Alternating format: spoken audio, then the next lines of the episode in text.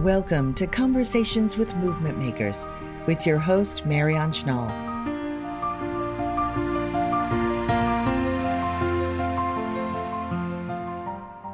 Hello, everyone. Welcome to the podcast.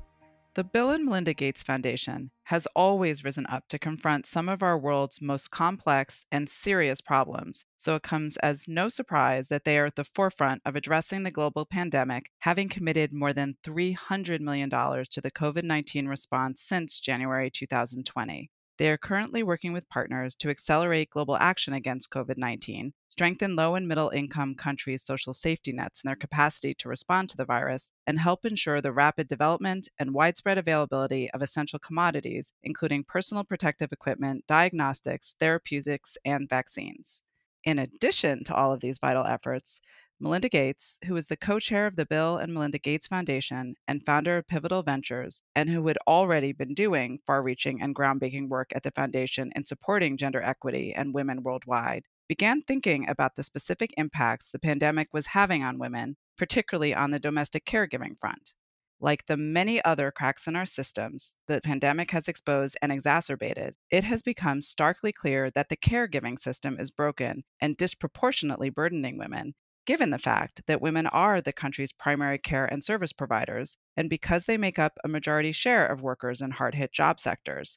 And even though most women now work full time outside the home, they still spend two times more hours on caregiving, are 10 times more likely to stay home with sick children, and are three times more likely than men to quit their jobs to take care of a family member. In her op ed, Melinda lays out solutions that policymakers, business leaders, and investors can act on so America's broken caregiving system doesn't hinder our recovery and leave vulnerable communities behind. And now, let's join our conversation.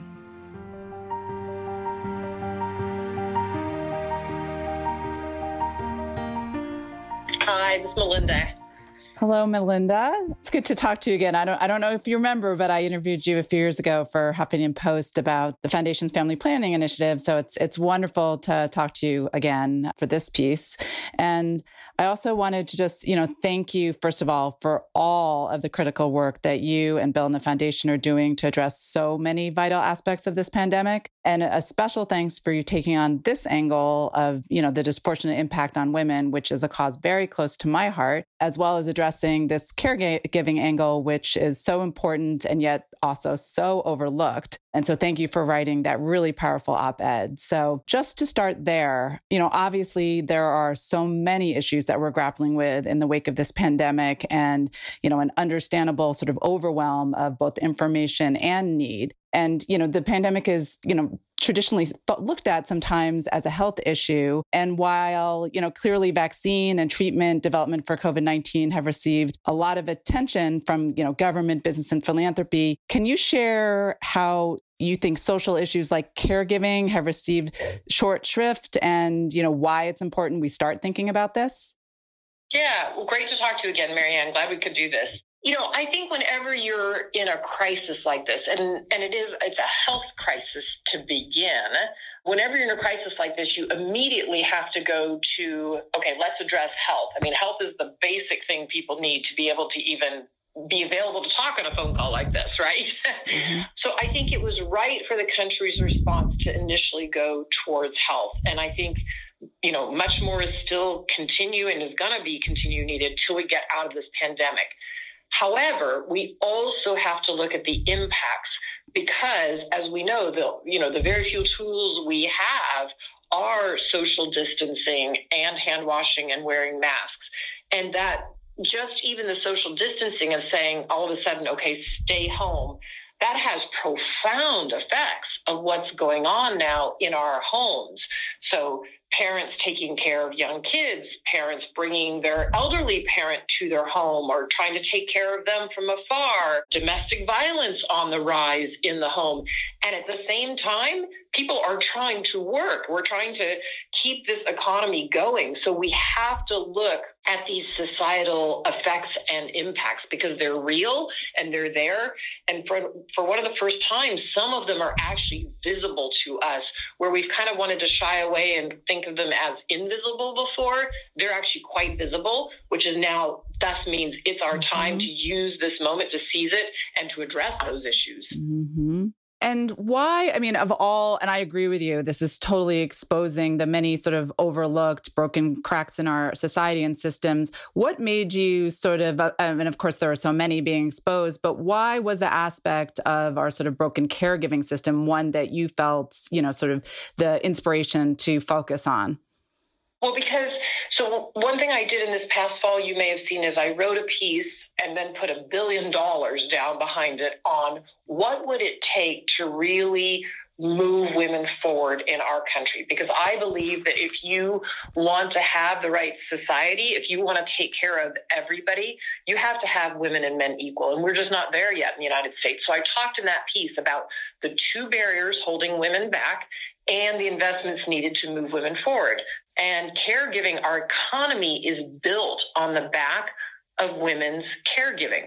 And we never address that as a nation. We don't put the right policies in place, such as paid family medical leave. We're the only industrialized nation that doesn't have that policy. And that is holding women back. So I'm basically taking one of those two barriers that I wrote about and I'm highlighting it and I'm trying to show what's needed from a policy and a business perspective to move us forward as a nation. And yeah, I mean, of course, you know, in talking about caregiving, can't, you know, also just recognizing the fact that, you know, women are the ones who do the majority of it and that it's often unpaid work that isn't given any economic value. You know, how do you think we can begin to shift that? Well, I think we can begin by recognizing the fact that, you know, our caregiving system has been broken. And if we are going to reopen this economy, which we have to do very slowly and very carefully, this is one of the keys to reopening the economy, to unlocking it again. And so we have to recognize the fact that, okay, of our nurses who are out on the front lines taking care of us, 85% of them are women. Okay, of the primary caregivers in this country, 75% are women. Low wage workers who we're calling essential, we know their jobs are essential, keeping our grocery stores open, making sure our prescriptions are filled. 62% of them are women. So you want to reopen this economy? You better make sure you're going to protect and keep those women safe because they are the ones who are caring for everybody else. They're the ones who are the primary caregiver at home for the young children or the elderly parents. And we know this from good data. So you're not going to be able to reopen the economy unless you're really addressing these issues. And in terms of addressing the issues, I mean, obviously our country's caregiving system was, you know, already broken and long overdue for much needed changes. What do you see as some immediate caregiving solutions, you know, either government policy or business decisions that you think could be put in place to alleviate some of the burden, you know, on Americans, especially women right now as we prepare to reopen? Yeah, well, from a policymaker perspective, we saw one step, and I, I, consider it a step, a down payment, which is in one of the stimulus packages, they did provide for 10 sick days for people when it's needed during this time. But if you just look at those 10 sick days, if somebody goes out into work and is exposed to COVID 19, they are supposed to quarantine themselves for 14 days to keep themselves and their families safe. So 10 days? Hmm, what are you going to do on the other four days when we know a huge portion of our economy, of our workers, don't even have access to one sick day? So Congress needs to step up in the next stimulus package and offer far more sick days and leave days that cover not just this acute time right now, but covers the entire time we're in the pandemic. Because we're going to have to reopen very slowly. And it means then, okay, we've got to be a bit more flexible. So, what can businesses do? They can be more flexible in their work hours where they can. They can change over some of the shifts and the way they do that for their assembly line workers or their warehouse workers. They can give credits for childcare options, you know, and and long term even think about even childcare solutions that maybe are on site. You know, like we've got to be creative during this time. And what, you know, everyone's talking right now about, you know, and of course this is important, the importance of testing and, you know, contact tracing. But what happens if we don't? What are the actual functional consequences of leaving caregiving issues, you know, unaddressed coming out of this pandemic? Well, what you're going to see is you're going to see far more women dropping out of the workforce. We know women are 10 times as likely to stay home when there's a sick family member as versus their husband. We know they're three times as likely to leave their job if there's somebody really sick. So you're going to have women dropping out of the economy at a time when they're actually what's been propelling our economy forward is to have great female workers. So, you know, when you think about that and you think about, okay, where do we want to be going as a nation when we know it's often women who see the full picture of family and work life? Wow, that would be an enormous step backwards you know, I talk about in my op ed, when you look after, I mean, it's going to be like after World War II. We are going to be rebuilding our economy, and we get chances to rebuild. After World War II, amazing institutions were built. NATO was built, the World Health Organization, the United Nations we had nurseries for women's children during World War II because women were working in droves, men were off at war, but we didn't keep those nurseries up. And so women went back home. Whereas if you look at the Nordic countries, they actually not only kept that childcare in place, they expanded it. So it meant women could work and could have great, really great childcare options. And so it's meant you have more female leaders, more women working in those Nordic countries, and more equality, which is just good for a society. Absolutely. And I think that is the thing is that there is the concern that we don't, we were already obviously stagnant in a lot of areas in terms of, you know, not, or, or slow progress and the, the danger that we could actually regress if we don't take proactive steps. I mean, the other thing is we can invest in businesses. Look, we're bringing marketplaces together on the internet, right? We've been doing it. You see it with driving services, you see it with grocery services. There are great ideas out there that just aren't being invested in. Like one of them I talk about in my op ed, a platform called Winnie. It literally, parents can go online and find out not only before COVID, but during this COVID crisis, which childcare centers are still open, which ones are doing safe practices, and which ones are high quality. So that if I need to go and work on the front lines in my grocery store, I actually have a childcare option. I mean, that's just matching marketplace. We haven't done that in the past. We need to invest in those kinds of businesses. The, it, the opportunities are there, but we just haven't looked at as a set of investors. We kind of pattern match investors go after what they know. No, let's go after some of these four trillion uh, dollar opportunities. That's what the size of the caregiving economy is. And let's build what we need for families. Absolutely. And and obviously just even just employers have a, a, role to play in creating better working situations just it, to accommodate the the demands in the wake of this pandemic. How would you advocate for employers, you know, in terms of, you know, we're already, you know, people are working remotely. We're going to need more flexible sort of working arrangements to help alleviate some of the the sort of, you know, caregiving burden for both, you know, men and women. But how should employers, do you think, you know, plan for these options? When we do return to work? I think employers are going to have to be incredibly flexible with their workforce because you'll have some workers who can come back right away, some who will come back but then need to go out because they have a sick family member or they get sick, or you'll have some workers who can't come in right away because they don't have childcare. The schools closed in 47 states.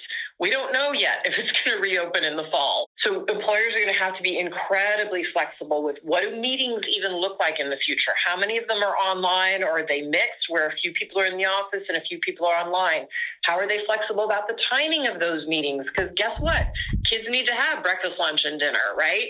So there's going to have to be flexibility in the system and there's going to be have to be more give on sick days for people or medical leave days. And I know we also, you know, we talk about the impact on women generally, but this, of course, has, you know, even more serious implications for women of color who, you know, face additional obstacles. How do you think we could make sure we incorporate sort of an intersectional approach in how we think about these issues and how we offer sort of help and support? Well, I think you need to have those women of color voices at the table to say what are the stresses that they are uniquely under. I mean, they do represent, women of color represent more than half of our direct care workforce, more than half. so mm-hmm. they have to be there in terms of helping design the solutions that could possibly work and explain what are the unique stresses in their environment. So, what do we do to help design into jobs and policies things that allow them to still have an income and put food on the table for their kids and not have to be the ones that get up on public transport, or maybe can, they can have more flexible work hours at a time when a neighbor can help them with their kids. But those are the mm-hmm. women we need to be thinking about. They're the most vulnerable who are helping us hold up our society. You know, the other thing that, you know, I've been thinking a lot about that seems in the zeitgeist right now is there's all this talk about how sort of female leaders around the world, you know, are, are faring so, so much better during the pandemic or so being such effective leaders. We often, you know, hear that it's men who are more positioned for having leadership skills. What do women ultimately bring to leadership and how can we, we obviously need them at the forefront right now. How can we better support women's leadership across sectors here in the US? I mean, obviously, this has been such an important focus of your work. I think that we need to hold up those female leaders and make sure everybody sees them. Young girls see them, uh, girls in college see them, young women entering the workforce see them, and see that a woman can be a leader, an effective leader. You asked me why do I think those women are being particularly effective right now? Because I think those women bring a whole life perspective to their job. They don't come just as, ah, we have to do the right thing for the economy or the right thing for our capitalist structure. They come with a full perspective of, wow, maybe I've lived through the sandwich generation of having older parents and young kids in the house, and I'm a working mom that is hard, right? Mm-hmm. And so you see Jacinda Ardern in New Zealand, you know, she's a young mother with young child, right? So she knows how hard it is to be a prime minister and be a working mom and have a child. You see Chancellor Merkel, you know, I've talked to both of these women numerous times. Chancellor Merkel was underestimated in her job from the very get go. You know, she's a physicist. Look who is leading that country and who's taking a full perspective of take in the science, do the testing, do the tracing, think about the vulnerable, open up slowly, right? That's full female leadership at its core. And the male leaders who are doing well in this crisis are the ones who also, quite frankly, have that full perspective of how do we care for everybody, right? Mm-hmm. They let some of their feminine side come through. So I think too long we've looked at leadership as being this male style, and we instead need to say, no, no, no, we need leaders who get to be whole life perspective leaders in their roles. Oh, I 100% agree with you. Okay, one last question. Yeah, I do agree with you in, in terms of that this moment is a time for reflection and hopefully recreating new paradigms as sort of the old world as we sort of knows it falls away and and we sort of have the opportunity to reimagine and rebuild what is your highest sort of most aspirational vision of a sort of new impro- improved world that is possible a new improved world to me looks like one where we have true equality for everybody in society real equality. You know, we stop having these side conversations about women's issues or saying they're soft issues or, you know, that we just say, no, women deserve their seat at the table just alongside men. They have the same skills. They can be trained up. They can do the right things. And not just white women, all women, women of color. Gosh, I have some incredible friends, women of color, who their ideas are just as amazing as white males' ideas I know, right? They just mm-hmm. have a harder time getting their ideas funded. Mm-hmm. So let's open up these diverse perspectives and build the world that we want that takes care of everybody in our human family and quite frankly takes care of the earth as well. I mean, mm-hmm. you know, it's pretty nice to see a clear sky in Seattle that, you know, I didn't grow up here and I keep saying to some of my friends, my gosh, I can see the mountains when I go out for a walk. And they said, yeah, you didn't grow up here. This is what it's like when we grew up here. The skies are clear because we have less people driving their cars. And so I think we have a chance to do a rethink on society and what we want, both for future generations and for this earth. Okay, and sneaking in very last question because this is a time of such concern and and overwhelm and it's easy to sort of feel perhaps a little bit despondent. What keeps you hopeful and energized and doing this work? You know, I see human ingenuity all the time. You know, when I've been able to travel, which I can't right now, to many African countries I love going to, I see this spark of human ingenuity and the lengths people go to to start a business or feed their kids.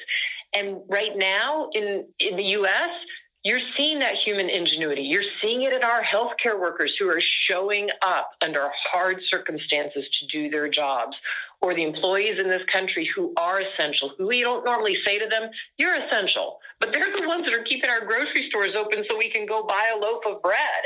That's the human spirit and the best of human beings, and that keeps me deeply hopeful.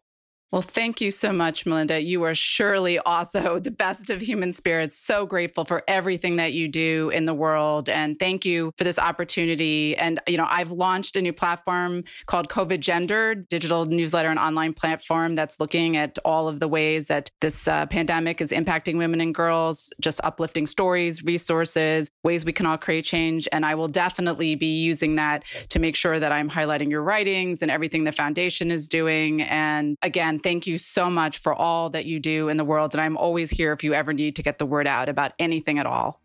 Oh, great. All right. Well, good to know, Marianne. So glad we got a chance to talk. Be well. Okay. You too. Take care.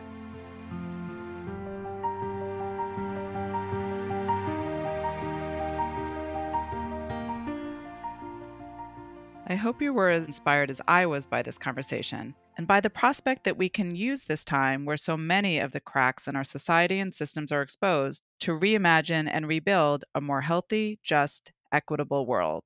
You heard me tell Melinda about a new project I just launched called COVID Gendered, looking at the pandemic's impact through a gender lens and aggregating stories and resources, which you can find at covidgendered.org. I will also be having many more conversations with thought leaders to get their perspectives about how they see this moment and what they see as the opportunities we have to course correct on the many issues we face as a country and the world. Though these are certainly challenging times, together we can shape a hopeful, positive narrative, work together to fix our broken world, and all be a part of co creating the world we want to see. Thank you for listening. For more information about this podcast or our host, check out whatwillittake.com or follow us on Twitter at Marianne Schnall.